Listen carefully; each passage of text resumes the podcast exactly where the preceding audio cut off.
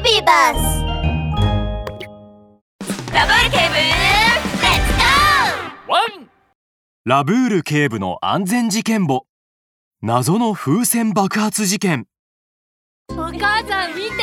あそこに新しい風船屋さんができてる。綺麗風船欲しい。僕も僕もい。い。わよすると突然バンバンバンと風船屋さんから連続した爆発音が聞こえてきました。何があったんだ？周辺をパトロールしていたラブール警部がすぐに現場に駆けつけてくると新しく開店したアザラシ風船専門店の入り口でいくつもの風船が一斉に破裂してしまったらしく色とりどりのゴムのかけらが地面に散らかっていました。まん丸な姿をしたアザラシ店長は大慌てです なんてことだ。丸一日かけて膨らませたのにどうしてこんなにすぐに割れてしまったんだ。おいおいここの風船はどうなってるんだ？びっくりして気絶するところだったじゃないか。こんなものを子供が買って怪我でもしたらどうするつもりだ？ああ危ない危ない。人混みの中から長い毛のモフザルが大声で騒ぎ立て始めると辺りの動物も議論を始めました。そうだそうだ。爆発だと思ったぞ。バンってもう。びっくりして。アイスを落としちゃったんきっとだからこの風船は品質が悪いんだな。ないわ動物たちの言葉を聞いてアザラシ店長はヒゲを逆立てて怒り出しました。ふんがーいこの風船は正規の業者から入荷したものでちゃんと品質検査にも合格している商品なんだ。見てくれ。これがその検査の合格証明書だ。ラブール警部はアザラシ店長の持っている合格証明書に目を通しましたがどこにも不審な点はなく確かに風船の品質には問題がないようです。ラブール警部きちんと調べてください。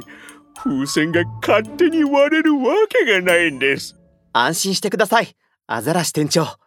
このラブール警部にお任せを。ん？これはみかんの香り？ラブール警部は何か気づいたのかすぐに虫眼鏡を取り出すと地面に落ちている風船のかけらを観察し始めました。するとそこにはなんと謎の液体が付着していたのです。ラブール警部はその匂いを嗅いだ途端黒く丸い瞳を輝かせました。風船が破裂した謎がわかりました。ラブール警部が辺りの野じ馬たちを見渡すと先ほど一番最初に騒ぎ出したモフザルだけ妙に服を着込んでいます。モフザルさん今日はそれほど寒くないのになんでそんなに厚着をしているんです？暑くないんですか？ええぜ全然熱くないけど。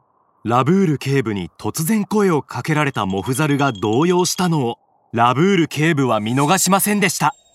へえ暑くないんですかそれにしては随分汗を流しているようですが。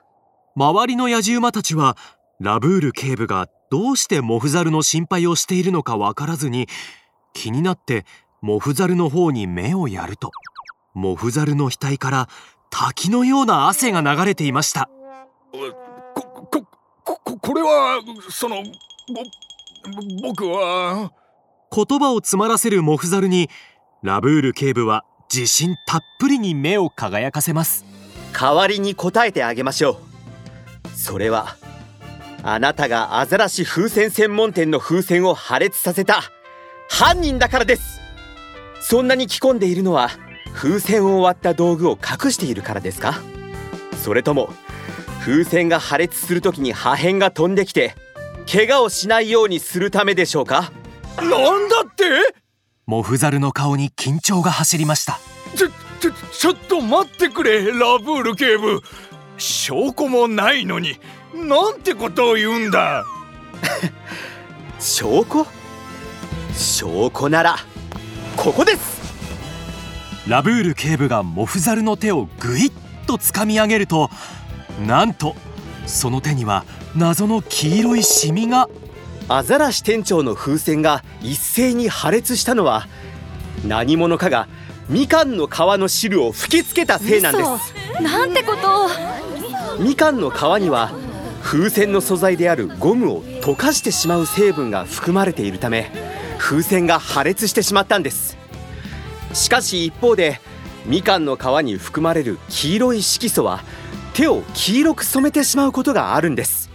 おそらくこの手の黄色いシミはみかんの皮を剥いて風船にみかんの皮の汁を吹きつけた時についたんでしょちょちょっとぼ僕は。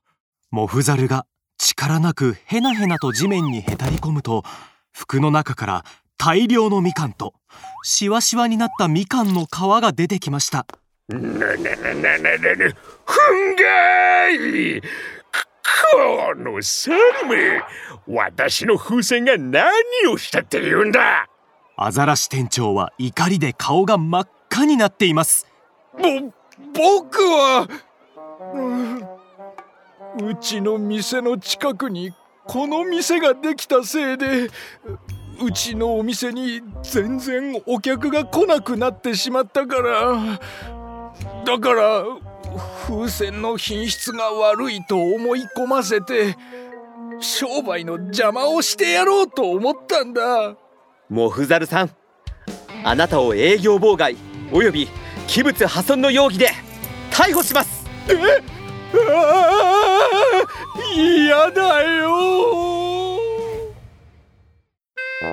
ミニ安全劇場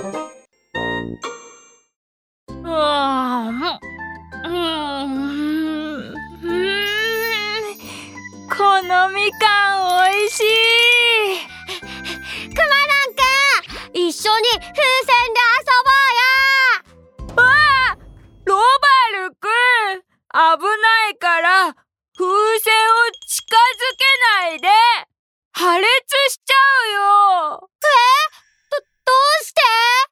ロバルくんくまのんくんの言う通りだ。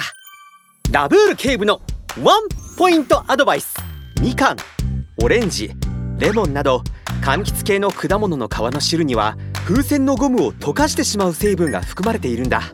だから風船がその汁に触れてしまうと破裂してしまうんだよ。柑橘系の果物を食べるときは風船をそばに置かないようにね。食べ終わったら手をちゃんと洗ってから風船で遊ぶんだワン。